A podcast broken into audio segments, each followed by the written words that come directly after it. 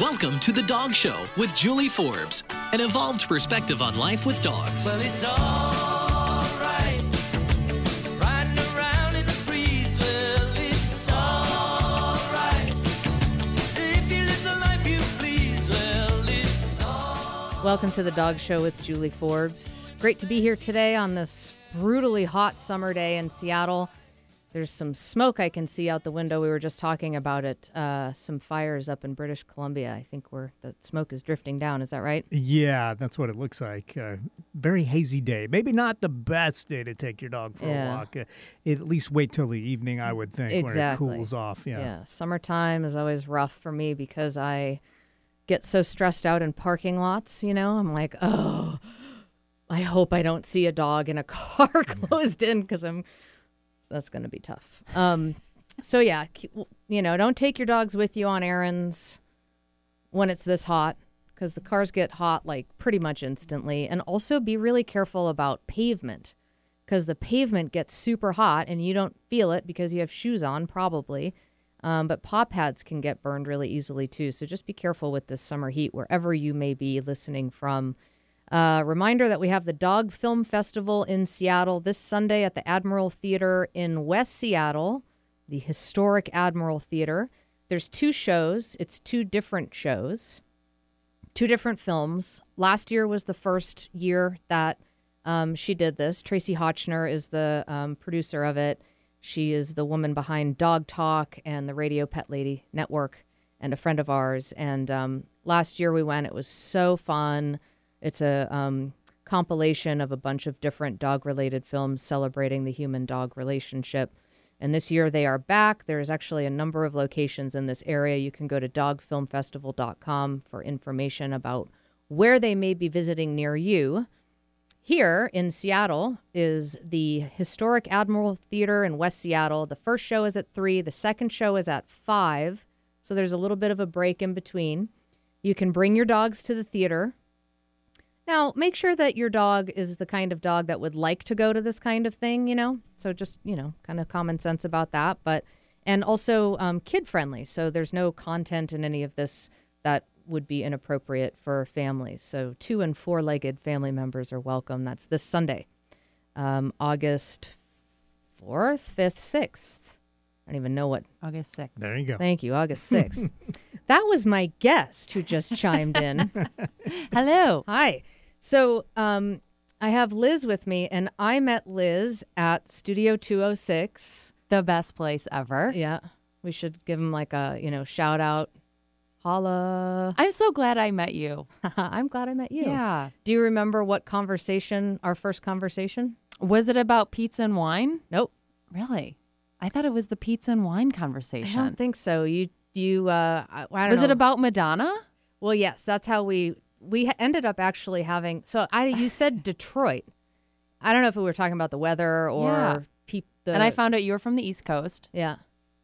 And you said, "Oh, I'm from Detroit," and I said, "Well, I think of Madonna," and you were like, "Well, I love Madonna," and then we had a like kind of an educated conversation about her for like ten minutes. Right. Because she's sort of from my neck of the woods. Yeah. She's from, I think, Royal Oak or Rochester, Rochester, Michigan, Mm. which is where I'm from. Yeah. So, What's up, Madonna? anyway, that was so long ago. We've shared so much since. So long ago. Yeah. So, um, you actually asked me a question. You have two Pomeranians, and you re- actually last week were like, "Hey, I've got this question about my younger dog Diggy, and you know, what do you think?" And I said, "Well, would you come on the show with me to talk about it?" I was flattered. You Thank said you for yes. inviting me. Yeah, for sure. Um, it's always a pleasure to have an actual guest in the booth because I do a lot of phone interviews with people from Oh, wherever. So Anytime. yeah. So your main thing, we were talking um, just a minute ago. You're kind of giving me the whole world of it, and your your main thing is your. So you have two Pomeranians, both male. Mm-hmm. Yeah. Wolfie's thirteen, Diggy's two. Yeah. So it's a big age difference. And I don't know if that's a that's a problem to start. No. Okay. Um. so now, how long have, did you get Diggy as a puppy? Um, we got Diggy. He was about one, so we've only had him for. Well, he just he turned two in April, so a little over a year and a half, maybe we've had him. Okay. And um, do you know anything about his first year of life before he came to you? I really don't know much of anything Okay. about him. So where did you get him? Um, we f- got him through a, a woman who f- who had gotten him in California or something. I felt like he passed through a lot of hands, Okay. so I, I don't know a lot about his story. Okay. And they they were like, we don't know. Did did they get him in a shelter? Was he pulled out of a shelter? Don't know. Mm-mm. Okay. So unknown first year of life. Right. Um, and he, He, was kind of just looking for a home. yeah. No, And was this a rescue or just an individual? it was an individual, and we found him uh, through Petfinder. Um, and he is anxious, sensitive, and anxious. Mm-hmm. and that's your main thing is is you feel like the world is really overwhelming to him he's reactive he's really he's you know happy in your home Right. and but if you basically take him anywhere Outside of the home. outside of the home he's just uh barks and lunges and and and gets really upset really easily and also you said he has separation anxiety Yeah. Um, inside the home, and I feel like I, I know I know I mentioned this earlier. I want to preface he's such a good dog. Like he I really believe that he is a good dog. He's a sweetheart. He's super loving. I can tell that he's got kind of that little doggy sparkle in his eye. He wakes up every day is like the best day of his life. but the moment he gets out of his comfort zone of our house, there are issues. I mean, there's issues with barking at dogs on the leash. There's issues like he doesn't want to. He it's a big deal. Like he gets very upset going in the car. He will not walk into, let's say, like a Mud Bay, like where we go to get our dog food. Like, um, he won't even walk near the garbage dump where we throw out the little bags of dog poo. mm-hmm. He gets really freaked out. And my concern is I worry because Wolfie, my first dog, so super chill. The last dog we had, Foxy, who just passed away a few years ago, really great dog. They really caused us no problems.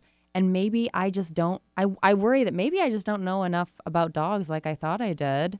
And Diggy's sort of our learning experience. Mm-hmm. So it's pretty common for people to have, um, you know, every dog is different. So you've had, you were lucky with two easy, you know, quote unquote, easy, Easy, yeah. And now you've got this guy who's, um, you know, struggles with some things. And, and it's hard to know. And I know there's so many people listening who are in this place of like, well, I see the challenges, but I don't I don't feel like I have the tools really to Right. work through this. And that's so frustrating as a dog owner. yeah. Because of course you I want him to have the very best life possible and at this point sometimes I just don't know how to do that. Yeah. Now you said um so when you say separation anxiety when you leave your home, does he have does he react? You know, at first he did. Um, to the point where we actually got some nasty notes from our neighbors, and um, that was awkward. Uh, but uh, we have we figured out a way now where we can put him in. We can put him at ease. Um, we have a little spot set up for them. We have his favorite bed. We have some blankets. He gets his food in the Kong, so he's all good. But we've had some issues where um, we used to travel all the time with Wolfie, so we decided to all go to Vancouver. We had a doggy Airbnb. We were all set and ready to go. We could not leave Diggy. He was a disaster. He was shaking. He was freaking out. So um, when we leave our house, he's he's fine in his world, and his world is our house, and that is it. See- I would love to expand that world. Yeah. Has he always been that way? Yes. Okay. Has he gotten better or worse over time? I don't think yeah, I don't think he's gotten a lot better. He's not gotten worse. So Okay. maybe that's good. So it's maybe the same, pretty much the same. Right. He's gotten better at, at home. Right. Yeah. Gotten, you know, settled into his life with His life. you and- Yeah. Yeah. Okay. So there's a there's a few different. Um, I was just talking last week with my guest um, about wanting to do a show. I was like, maybe we'll talk about anxiety today because I can, you know, it's one of the most common things that people reach out to us for help with. I'm glad because as a as a pet owner, I freak out and I think I'm totally alone and I'm doing everything wrong and I don't know what to do. Yeah. So you're not. Thank you. Um, I've worked with thousands of dogs over the last 15 years, and anxiety, general anxiety, specifically behaviorally, separation anxiety and leash reactive behavior are the two most common things that we work with by far. So it's super, super common, and I think it's getting more common just genetically. What? Oh, I was With the going to ask breeding. why is that? Yeah, really? That's breeding. interesting. So, um, that's a whole nother show. I'll come back and That listen into that about- one. Yeah, the dog merchants with Kim Kavin. Look that one up. I just referenced that last week too. Um, so, few things come to mind. First of all, so he's extremely sensitive to his environment. He's really impacted. Yeah. You know the the garbage can, the um, anything. Yes. Um, he's just ah whoa like overload The- system overload. The way I put it is, I once heard someone describe someone else as a highly sensitive person. I think the same could go for Diggy as Sure. a dog. He's a highly sensitive dog. He's reactive. He's he's very aware of his world. Yeah. Um, in the way that people describe small dogs as like, oh, he's a big dog in a small dog's body. He's so confident. I think he is absolutely aware of how small he is and how Yeah. big this world is around him. Yeah. Well. So, um, so the first thing that I think of is, you know, just to just to be um, aware of is the genetic component. So his his genetic makeup, his temperament, um, uh, how quickly a dog recovers from being startled, for example, um, by noise and also by visual things. These are traits that you can measure in litters of puppies who are like five weeks old. Really? Yeah. Wow. So, um, so there's a huge genetic component. You could have an individual who has a very reactive makeup genetically. Um, then there's also these two are always kind of playing together. You have environment, right? Nature, nurture. Mm-hmm.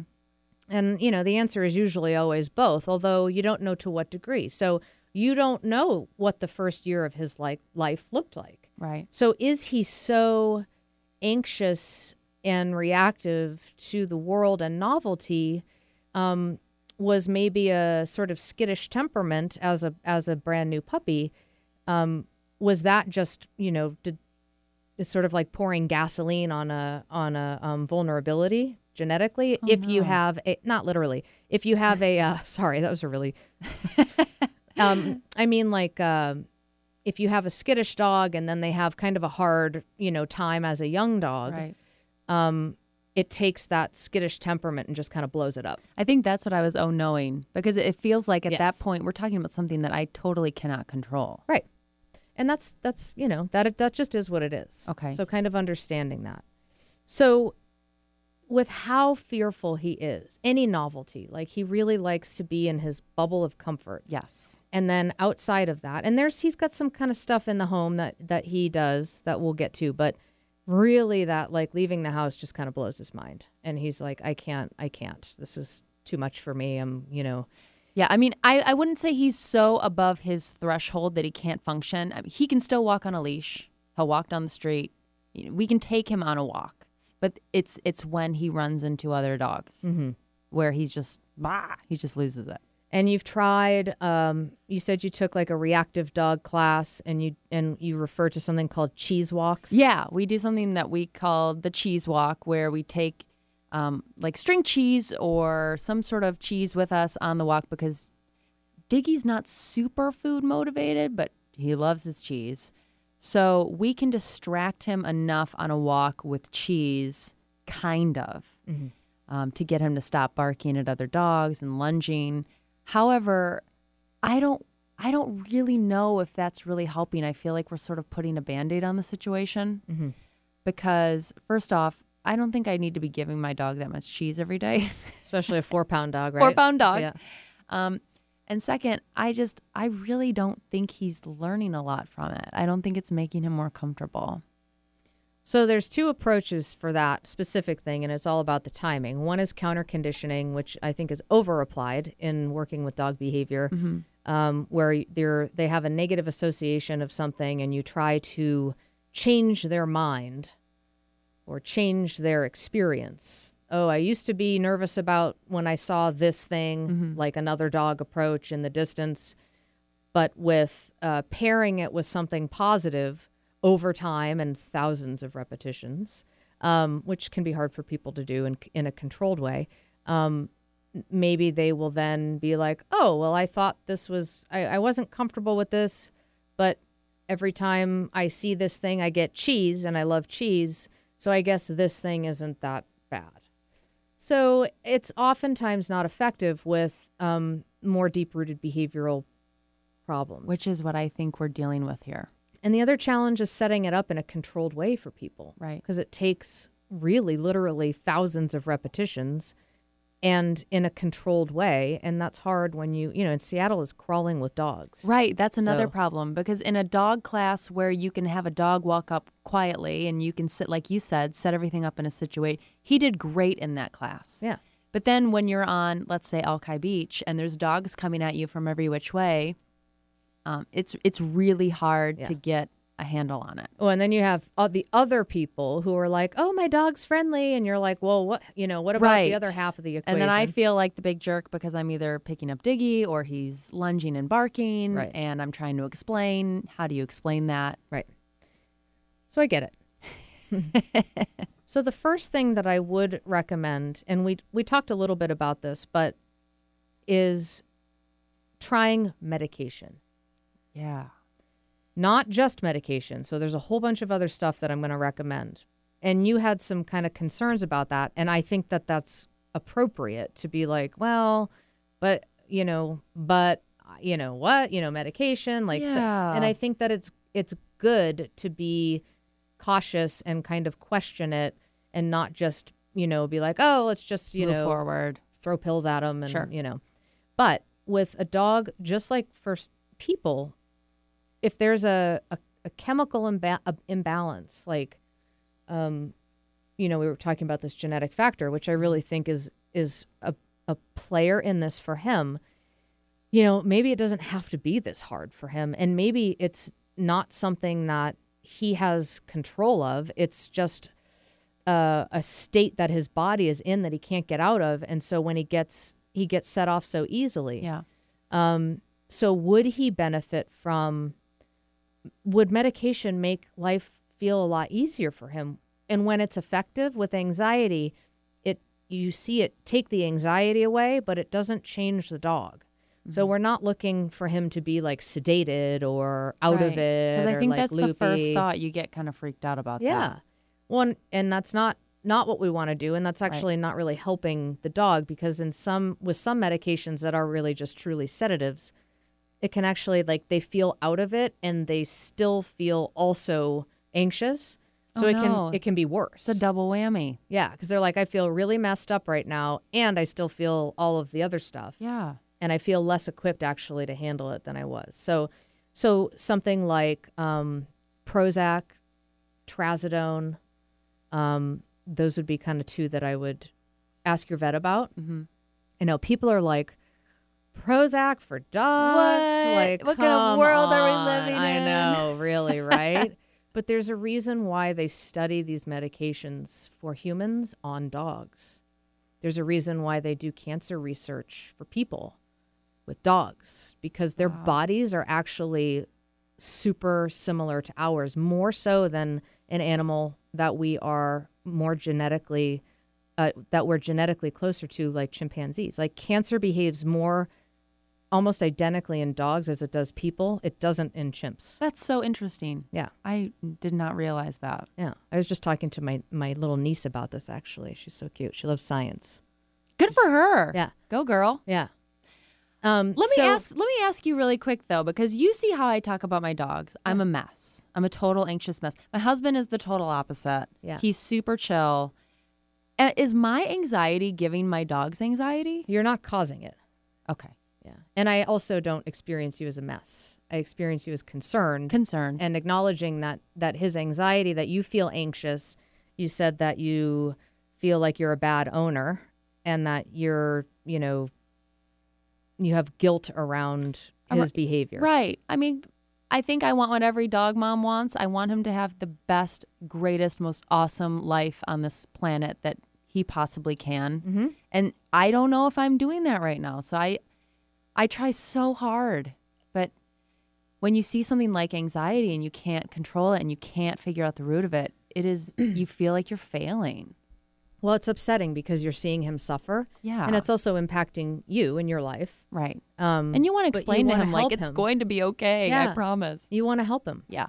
but it's not there's a difference between you feeling like oh i, I want to help you and look here you are now getting help Yay. um there's a difference between oh i want to help you and and I, and i'm i'm feeling stress around your stress you know just naturally there's a difference between that and taking it on like your fault Mhm. so i can tell you you can just let that go I appreciate that. Mhm. Thank you. Yeah. Um if there was I mean sometimes people so okay, so sometimes he's in the other room or hallway and he's just barking at the wall. right? this is a new occurrence. Okay. Where he'll be in the hallway kind of growling or barking. Sometimes it's the Kong. He gets very emotional about his Kong. Yeah. And if he can't quite figure it out, he gets crabby. Yeah. But sometimes I go over there and there's nothing going on. It's just him in the dark, Yeah. growling or whining or barking. And I asked you, this is how we got into this because I messaged you and I said, is he, do we have a ghost or something? Right. Well, maybe. um, but also, so just kind of like a caveat to that, like you're not causing it. There are plenty of situations where where we you, you're not causing his general anxiety. He's got he's would would have that regardless. Um,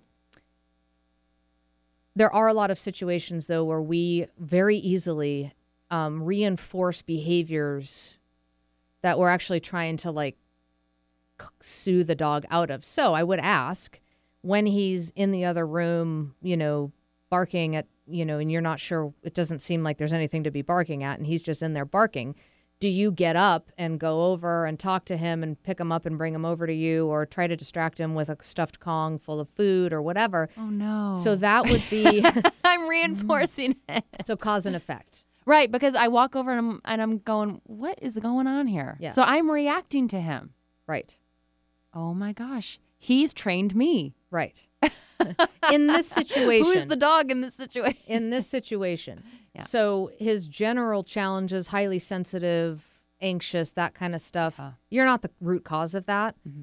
but I'm an enabler. feeding into it, feeding into it by basically rewarding it when what we're trying to do is comfort the dog out of it Yeah. or try to try to communicate like you're okay. It actually registers in most cases as praise. So you're like basically praise, like, oh, you're barking in the hall. Here's something. Kong so with he- peanut butter. Yeah. And it's delicious. and he's like, I want a Kong with peanut butter in it. How do I get it? I'm gonna go and bark at this or that. So I do. Do I just let him bark at the wall? I mean, what What would you? I think that there's um there's that's more of like a surface behavior. Okay. Um I mean if anything I would recommend directly just correcting it, telling him to stop, okay. you know, squirt him with a squirt bottle or something. Oh, well. See, that's. I mean, I think that leads into another part of Diggy. He has tricks up his little dog sleeve. He's super smart. Yeah. and I feel like, um, for some reason he, he's really he knows his a lot of his words. He did great in all those dog training classes, but he regresses when we get home. Sure. Well yeah. You're at school. Yeah, Yeah. He's super sharp. He's a sharp dog. So here's the thing is that one of the things with anxiety in general that I try to get at and figure out as as a root cause. So I mentioned, you know, I would really try medication. Mhm. Um, it's safe. You're going to see it's either going to help them or it's not, and if it doesn't, you try something else. Yeah. Um, but to really try it. Um, there's looking at uh, him. You said he's like really, really, really, really smart, and I see this a lot, especially with little dogs. Mm-hmm. I see it a lot with all dogs, but there's a, a different level of intensity with little dogs. It's like all that energy is jammed into this tiny little body and they're just like you know like the mental energy though uh, I, I think you nailed that. Like So that even that yeah. feels like his energy. they're just like i am so freaking smart i'm i'm like I, you know he should be a ceo of Does some, he need a hobby? he needs a job He needs a dog job. yes so dogs and people have been living together for I heard this on your last podcast. Yeah. The Seattle Barkery. i just yes Yeah, I was listening. and i just looked at eric because i'm like eric it's this is like episode number 430 or something It's dog unemployment. exactly the epidemic Yeah. so dogs and people do you remember how many years For 10,000 years. 40000 40,000. Ah, so close. at least At least. Um, and the nature of our relationship has been working together, and dogs now, especially in urban settings in this country, are unemployed. Really? Yeah. Well, he's what is he going? What does he have to do? You know, I've been saying for a long time, it's about time you get off your cute little fuzzy butt and you help support this household. And he's like, please, like, bring me to work. You know? He's like, I filled out all these applications. Do it. You're not hiring me. Yeah. You know, go to Amazon or something. so, but so as a dog, so nose work. Which I actually tried with Wolfie, our old dog, Mm-hmm. because he doesn't do a lot of he doesn't he's old. He doesn't do a lot of the tricks anymore. He's not as mobile as he is a nose work dog. Yeah. It's what he does. Their sense of smell is their primary yeah. sense. And he's great at it. Yeah. So doing nose work, but doing it in a way that's really, really um, for Diggy, the the young guy. Um, one of the things about this anxiety is that sometimes, oftentimes, at least to a degree, to varying degrees depending on the dog, that like anxious, like you know, like you can feel like there. It's really It's like he's gonna pop out of his skin. yeah, like uh, you know, it's hard on radio. I hope it, you know, it's yeah. There's just this like vibration, you know, and the dog's just like, and it part of that is because there's all of this energy, Yeah. mental. Because he's four pounds, he's not going to go run a marathon. Right. You know, it's not like he's a um. Yeah, you can't exercise him. No, he's not a pointer or you know a husky or something. Right.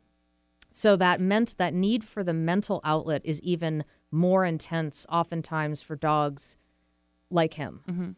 So giving him a constructive outlet for that energy, getting it out of his body, literally, moving it, but doing it in a way that's requiring him to focus it through his mind. So my question is, you mentioned nose work. Is it different kinds of nose work, or are there different activities besides nose work that are also mentally stimulating? The second. So you can do nose work, which is actually a sport, like a doggy sport. Right. Um, so not just like hiding treats around, which he'll he would love to do, but actually like take a nose work class, or I can show you how to get started with him on that. Yeah, that'd be great. Um, to give him, and then there's other a whole world of other things that you can do with him to to burn that mental energy, and give him a constructive outlet for it. Because if he's just this little guy who gets all of his needs met and you guys take such good care of him and, and you think about him and you're concerned about his well-being and all that stuff and all that's really great but he's not being engaged he's not ever really having to like problem solve or figure things out unless he's figuring out how to get a peanut butter kong from you and then he's figured out i can bark in the hallway at Yeah. nothing and you'll get up and reinforce that. Right. So they're that intelligence, if we don't give them a constructive outlet, the dogs it has to go somewhere. So they'll figure stuff out. That's why they become tiny scammers. yeah. Well, he's he's like, well, you know, He's my little oh. my little con man. oh, that worked for me. well, it just works for him. I mean, Yeah. I would if I was like, hey, you know, I made a certain sound and you came over to me and gave me a hundred dollar bill, I'd keep doing it, Oh yeah. right? Let me know what sound that is. Yeah. it's my secret. That is that and, and and it totally makes sense. And I'm going, why didn't why didn't I think of that? Nobody. I mean, really, I You can't baby them. n- you have to be mindful Mindful.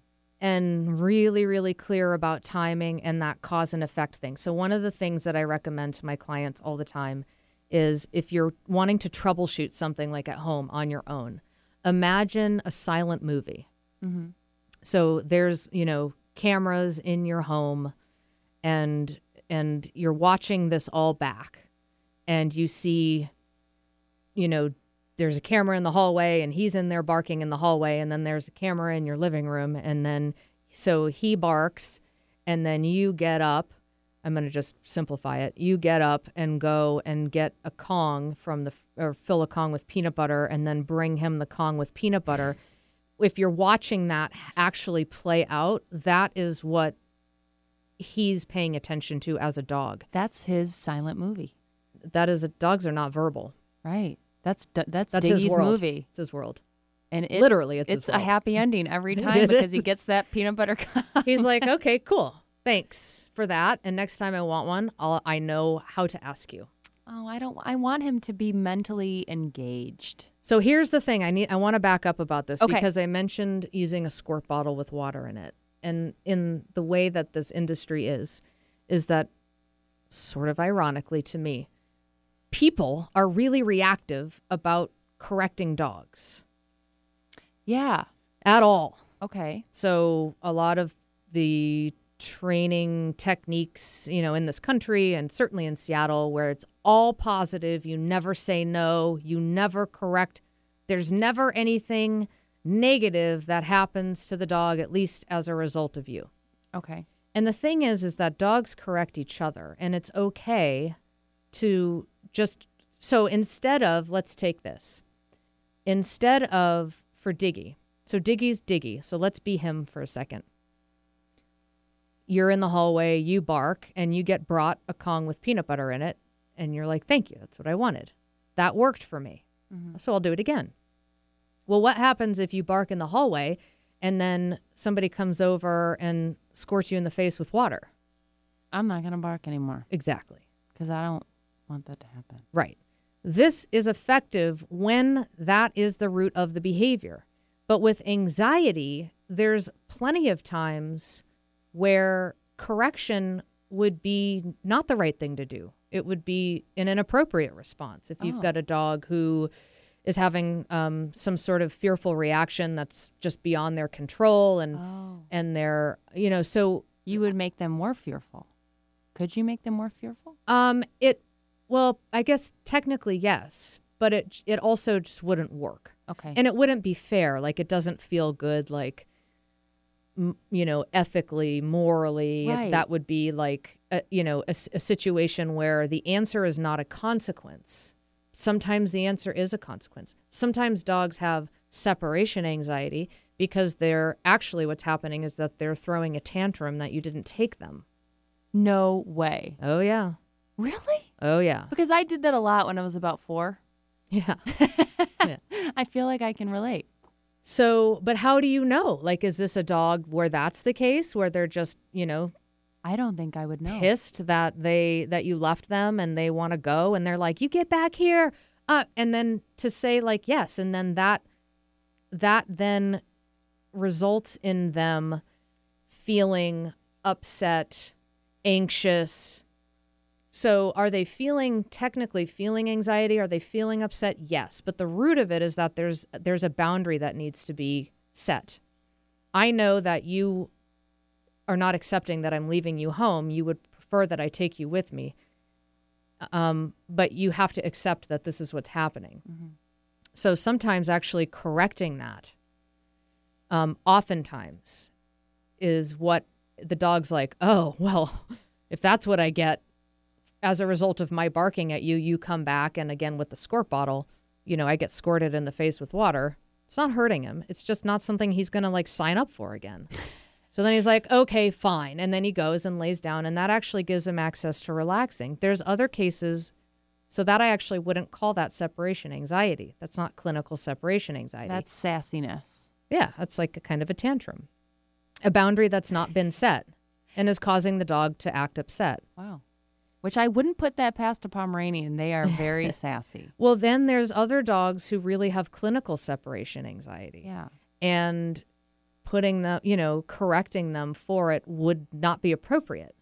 so that's the challenge yeah. with corrections is that, and, um, you know, that's why evaluating a dog as an individual is so important and working, you know, if you have a dog with what you feel like is really severe anxiety. So if you have a dog who's who's having a physiological response, drooling, panting, like in a in a kennel or something like that, or when you leave, they're actually like drooling and and then that to me feels more like clinical separation anxiety than than the dog like sassing you out like you get back here take me with you I, I want to say it's clinical. Yeah. Because I when when Diggy gets bad separation anxiety, he starts this desperation, sort of this desperate panting. yeah so i think for his him eyes bug out of his head. i think for him that's why the first thing i said was i recommended you try medication because you haven't tried that yet no, I haven't. So I think he has generalized anxiety, and then I also think that there's other situ- more specific things like barking at the at the wall, especially when you say, "Well, yeah, I get him a Kong." Where he's got us figured out. Right. So it's both. That's interesting. Yeah. It's a trifecta of of, of maladies. Yeah. Speaking of trifecta, I will ask you: um, Do you give them chemical flea medication? Um, you know, we just started, but n- we've only done it twice. So any any dog who's um, struggles with really reactive behavior. I mean, I don't recommend this for dogs anyway, but I don't recommend chemical flea medications. Okay. They're pesticides. They attack the central nervous system. What do you recommend? Flea busters. What is a flea busters? Flea busters comes and treats your house. It's non-toxic. If you have carpeting, Oh, do you have carpeting? yeah, Yeah, easy. Guaranteed no fleas for a year. You don't have to do anything to the dogs. really. They just you can do it yourself even I if you feel want. horrible. I had no idea. Well, how would you when your vet recommends it? Yeah. So that's the institution of veterinary medicine and the uh, relationship between pharmaceutical companies and medicine. And that's a whole nother show too. So we're going to take a I'm quick. just I'm just handing you ideas. well, I've already done these shows. So uh, Dr. Michael Fox, we talked about um, the relationship between um, prescription diets and uh, vet schools, and it was it was awesome. That sounds really That was back in uh, November fourth of two thousand nine, and I only know that because I've recommended that show so many times. Wow. Okay, I have a special song for you as we go to break. We'll be back in just a few minutes. You're listening to the Dog Show with Julie Forbes. Strike a pose.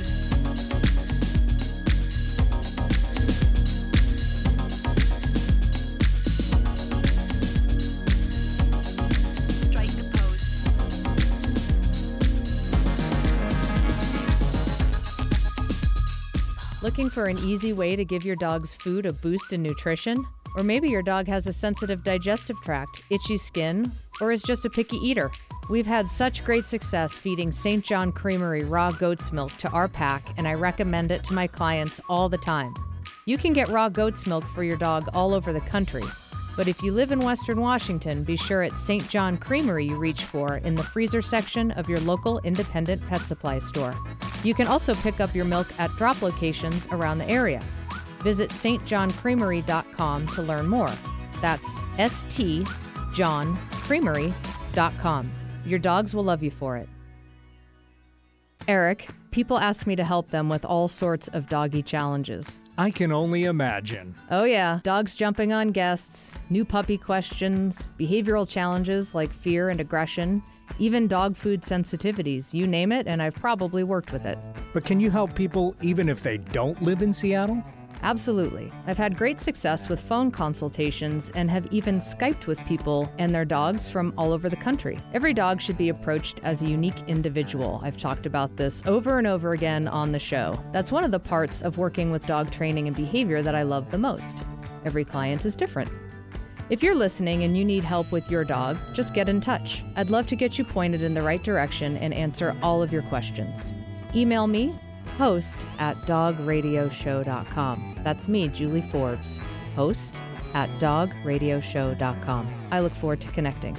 Wait, dogs can use Skype? We're really living in the future. This is Martha Norwalk. Every Sunday morning, beginning at 9 a.m., thanks in part to the Ananda Institute of Living Yoga, we cover the world of animals. This week, August 6th, by request, it's Vet Sunday with Dr. Bill Burlingame in the studio. Dr. Bill is the expert on animal and human immune system support, as well as Plechner syndrome. He's a perfect balance between natural and traditional medicine and a wealth of knowledge. Open phone lines, so plan to give us a call on Martha Norwalk's Animal World, Sunday morning, 9 a.m. to noon, right here on Alternative Talk, AM 1150. Real people, real life, real radio. Alternative Talk 1150. And now back to the dog show with Julie Forbes. You got to just let your body go with the flow. Oh, welcome back. We're just voguing here as as we listen to oh. our girl Madonna.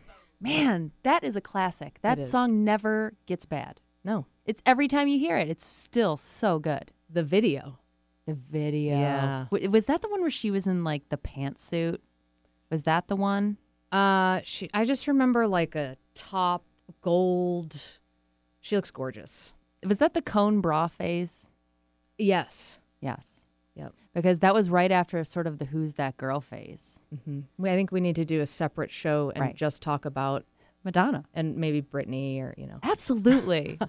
Our favorite pop icon, femme fatales. Yeah. Not related to the dog show with Julie Forbes. No, not related to dogs. okay, so Maybe if we got Madaga. oh, Should have a dog like like contest for charity where everyone dresses their dogs up as their favorite version of Madonna. and then does a dance with them. Yes. Mm-hmm. That would actually, I would definitely pay good money for that. Lots of ideas here. okay, so we're um, talking with my friend Liz from dance class, Studio Yay. 206. What's up? Uh, about her dog Diggy, who's a two-year-old Pomeranian. She's had him for a little, a little over a year. So he's te- he's two, was two in April. Yeah. How do you know he was two in April? I just, we just made him Made it for up, birthday, okay. yeah. Um, Because when we got him, they told us that. right. Okay. But they had no other information about him. Um, n- yeah, and he lives with Wolfie, Yep. who is- 13-year-old. He's he's my he's my main man. Yeah.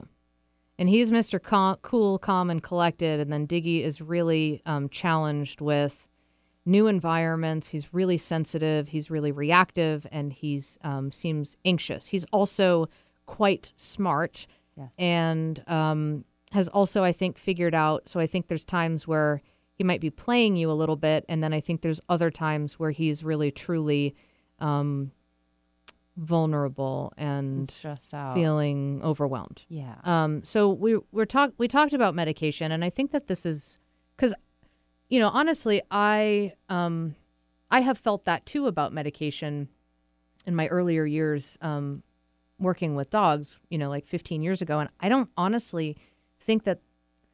I think that in the last 15 years, it feels like dogs are more anxious generally than they were. I wonder why is that? Genetics. Gene- again. Yeah. The genetics. Yeah, well, there's no control for breeding, so there's you know, a, a let's just say you know, for the sake of the conversation, there's half the breeders who breed uh, responsibly and for temperament and health, and then there's the other half um, who just breed to make money and are not, you know, just pumping them out. Yeah. So, um, and then he has a questionable first year of life. So you have concern about medication, and I get it. Yeah, I the way we were ta- we were talking earlier, and my thought was, um, I think of I think of people, um, I I think of people in my own life who we, I like to openly talk about. You know, I mean, mental health. You should talk about it, but you you talk about someone going on maybe Prozac or an antidepressant or an anti-anxiety medication, and pe- you hear people constantly say. I don't want to be medicated my whole life. I don't want to live my life medicated. And I feel like the same, you kind of wonder about that for your dog. Sure. Well, it's the question of what are you doing along with medication to deal with the problem. Okay. So it's not just about taking a pill and everything stays the same. Okay. It's if if you have somebody who's anxious or whatever, and this is true for dogs. I mean, That's why I asked about chemical flea medication. Don't do that. It attacks the central nervous system. It causes hep- hyperexcitation of nerve cells. That's good to know. Plus, it's also pretty expensive. Totally. And it's actually more effective to treat the environment because fleas spend over half their life cycle in your environment, not on the dog. So there's that. Um, looking at food, you know, I mean, in in with human medicine, I mean, how often is diet really like It's a huge factor. huge? It's like the most eh, stress and nutrition, and of course, you know, assuming that you know you're not smoking cigarettes or something, but like Right, no. nutrition is, you know, ev- a cornerstone to health. It impacts everything. I feel like we've done a pretty decent. Well, I, that's what I think. We've done a pretty decent job. But how do you know when Yeah. you've got your vet prescri- uh, recommending prescription diets, which are some of the worst health wise, and then this whole pet food industry that exists to make money off of the waste from the human food industry and the agricultural industry? And there's very little regulation about what they can say on the bag. You don't want to know what's in the really gross ones. Now you're going to a small, independent, healthy pet store, so that alone is is a good step. You know where you buy it, like um, don't buy food for pets from a grocery store, for example, because I could guarantee you it's going to be gross. Well, I'm I'm curious. What what do you feed your dogs? Or So I would recommend getting your dogs, and just to answer your question, also off of processed food okay, like kibble. okay, Um, there's lots of options as far as raw food diets, um, cooked cooked food. So older dogs, your older guy would do better on a cooked stew. There's a company called the Natural Pet Pantry. They make a great food. okay. There's um, Diggy. I would probably try raw food, or if you just wanted to keep it the same, give them cooked food also, and that's fine because it's it's actually food. This whole thing of like people food versus dog. Oh, I never give them people food. It's like, well, you know, I mean, you don't want to give them curry or That always confuses me. I mean, I know there are certain foods you definitely should not give Right. dogs. It's bad for them. But I mean, if it's if it's good enough for me, why isn't it good enough for my dog? well, chicken's chicken, beef is beef, right, carrots are carrots, Right. apples are apples. Right. So there's not dog carrots and human carrots that are different. right. it's it's actually if you look at pet quality versus human quality it's it's an issue of quality so with meat and byproducts and fillers and all that kind of stuff and then preservatives chemicals i mean it, it can get real nasty but um, and then also just the processing so let's let's say you took all of these really um, awesome organic ingredients that you got at a farmer's market and then you process it into kibble which is brown pellets Right. well, visually, like hold kibble in your hand and then hold, you know, chicken and apple and broccoli and look at the two hands. And it's like, whoa, like what what happens to the food in the processing actually alters it on a molecular level. So it makes it really hard for the body to access the nutrients. And it also throws the balance of um, bacteria, gut flora, all that. And you know, 70% of immune function lives in the digestive tract. Also, there's more serotonin receptors in the gut than there are in the brain, and that's anxiety. In dogs or humans or both? both. Really? Yeah. So that's why pizza makes me happy. Well, I love pizza too, a lot. Um, and my stomach's going, why, yes. yes. Well, I don't know. Sometimes, depending on the quality of the pizza, I guess sometimes I feel like it tastes good, but then I feel like Right. bloated afterwards. Feel horrible after. N- no good. So, looking at diet, looking at all of these factors, um, and Is then it just sort of a trial and error with diet? You just sort of try and if it works, if it works, if it doesn't, you move yeah, on. I mean, I can, I can. Yeah. So K9 Natural is a great. So there's K, the letter K, and the number nine. Natural I want to say we've tried that. is a brand. yeah. they're awesome. Yeah. Um, so f- for those of you, uh, I think they're based in New Zealand. So um, then there's because you live in Seattle, there's the Natural Pet Pantry. They make a great food. They have gonna both to check raw that and out. cooked. Yeah. They also offer home delivery. Um, Oh. you can. I don't know if Mud Bay. I don't think Mud Bay carries them, but um, but and but you know. Yeah. So I can. So yes, trial and error, but also just kind of knowing where to start. There's also a lot of like K9 Natural has a frozen raw, and then they also have like freeze dried. Yeah. Um, so you can also do that, or you can have that as an option for when you travel. We were using um we were using the it was freeze dried raw food. Mm-hmm. They love it. Yeah. They go crazy over it. Sure. So that kind of would work. Yeah, I would ask. I would kind of ask about the brand and where you get, you know, and just ask a couple questions about it. But as a category, freeze dried, the less processing, the better. Okay. Yeah, they I've never seen them go crazy over a dog food like when we started giving them the raw food. Yeah.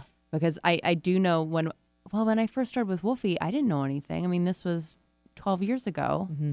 And I was just buying him like you said, I was buying him kibble from the grocery store. Yeah. And then you start doing some reading and you're going, "Oh my gosh, I can't believe I was feeding you that." Yeah. So um, it makes a huge difference. You know, I've seen diet changing a dog, uh, switching a dog from. I had a little terrier I worked with years ago who was aggressive, um, and her owner switched her off of um, a low quality kibble, put her on raw food, and she noticed a decrease in her aggression just from switching the food because we hadn't done anything else. And she was still, it didn't just, you know, poof, everything is perfect now, but it impacted her behavior. I've, I've seen dogs um, develop an- anxious phobic behaviors when their owners started a flea medication. So, you know, these things are for There's real. so many things to think about Yeah. that you don't think about well, no. because you don't think they have a really big impact. or well and that's also what you're told by professionals like you know not to bash on vets because we work with veterinarians all the time and and you know we love our veterinarians but the institution of veterinary medicine you know says that these things are fine and i would you know question those and have so there's so much to get at and and the thing with the medication is that if he needs it if he's a dog who really needs some help chemically like he's genetically got a really uh, skittish temperament and, Yeah. and there's a chemical imbalance helping him chemically to feel better in addition to you know nose work and and talking a b- more in depth about um, these different situations like the one that we talked about on today's show when he's in the The hallway, I feel like I need to observe myself in Yeah. those situations because I am so. I, mean, I think we all just get into our mode and we are doing things without even thinking about it. totally So it's. I think it's ta taking a step back and looking at yourself. Right. Okay, here's this situation. Hmm. I wonder, is this one of those ones where I'm reinforcing it? Well, Right. imagine that silent movie Right. and look at what's happening as a direct result of the dog's behavior. What's actually happening, not what's being said, because the words are what matter the least with dogs and people too. But, um, you know, putting structure in place, um, looking at, uh, is does he demand stuff from you? Does he like boss you around a lot? Is he, you know, does he not let you, you know, some some dogs who are anxious also have behaviors like they don't let their owners talk on the phone, for example. Uh, they control their attention. They control where they they Yes. right. Let me tell you. Yes. Okay. Um, one thing that we notice that Diggy does is, um, let's say Wolfie comes up and we want to give Wolfie some some we call them the touches, the good touches, like the ear scratches. Mm-hmm. Yeah. So we want to give Wolfie the good touches on his ears. Diggy flips out. It's like he has to have the he has to have both of us. Yeah. My husband and I. Yeah. He has to have both of our attention. Yeah. At at all times. So we would want to look at um Why is he doing that? well because he because he can. Because he's a being a butt. Yeah. So, well, and it's also, you know, so then there's that anxiety piece to it. But then, so, well, would medication help that? But also looking at, you know, you guys really setting that boundary with him. Hey, little guy, you don't tell us who we pay attention to. So that's a leadership dynamic that could be off. Right. And I think I have to admit, I mean, I f- I'm kind of a pushover. I probably am a pushover. With your dog, anyway. Yeah. Mhm. Right. Well, it's super common. It's not even that you're like, you know, this means this about me generally or whatever, but it, you know, it happens so easily. And then you also don't really know what to do. Right. And you go, oh, you're just, you're so cute and you're so tiny. Okay, I'll just, and then, you know, or you're, I you can't know, be mad at you. yeah, or you're tired or you don't, and you also just don't know what to do. So Right. then it's like, well, I'm just going to do what works to get you to stop. But in doing so, He's the one controlling you, and that's not the natural order of things. And that can contribute to the dog feeling anxious because they will feel calmer and more secure in the world if they feel that there is a larger presence that understands them. But that is a larger presence. It's just like kids. I need to be his larger presence. Yes. He needs to feel that you are the queen. I feel like I'm queen in every other aspect of my life. Is this four pound dog controlling? So common. That makes that does make me feel better. But what is but I'm not talking about that you have to have like this really strict relationship with him either. And that's where people are kind of like right, because you, you that's know, not oh, but I don't want to like not what does that mean? Oh, I have to be it's like no no no no no no no. And this is all stuff that I um So how how do you? I guess my question is how how do you start? How do you enforce that I'm the queen deal Yeah. without making the relationship not fun? I think we need to do another show. I would love. I mean, I literally just finished writing a book about this. How to book plug, Yeah. plug. yeah. Well, it's po- not it's I'm Oh. I just finished it creatively, but Right, it's so not yet. it- right. All right, Yeah. not not yet. Um, so that was just a teaser, plug. yeah. So, but really though, I think that's a great question to leave with. If we had another hour, How I'd to be it. queen of your relationship with your dog? Yeah, I I'm talk down. about yeah, I Yeah. talk about queens specifically in the book because it's a great art. You know, s- you know, And it's so more than just buying a tiara off Amazon. exactly, exactly.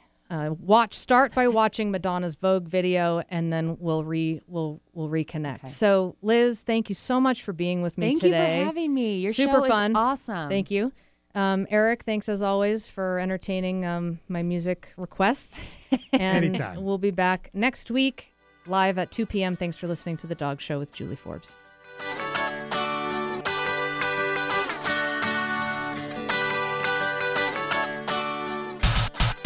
Been listening to The Dog Show with Julie Forbes, Wednesday afternoons at 2 on Alternative Talk 1150 AM. Never miss another episode. Listen to our podcast online at dogradioshow.com or download them for free on iTunes or SoundCloud.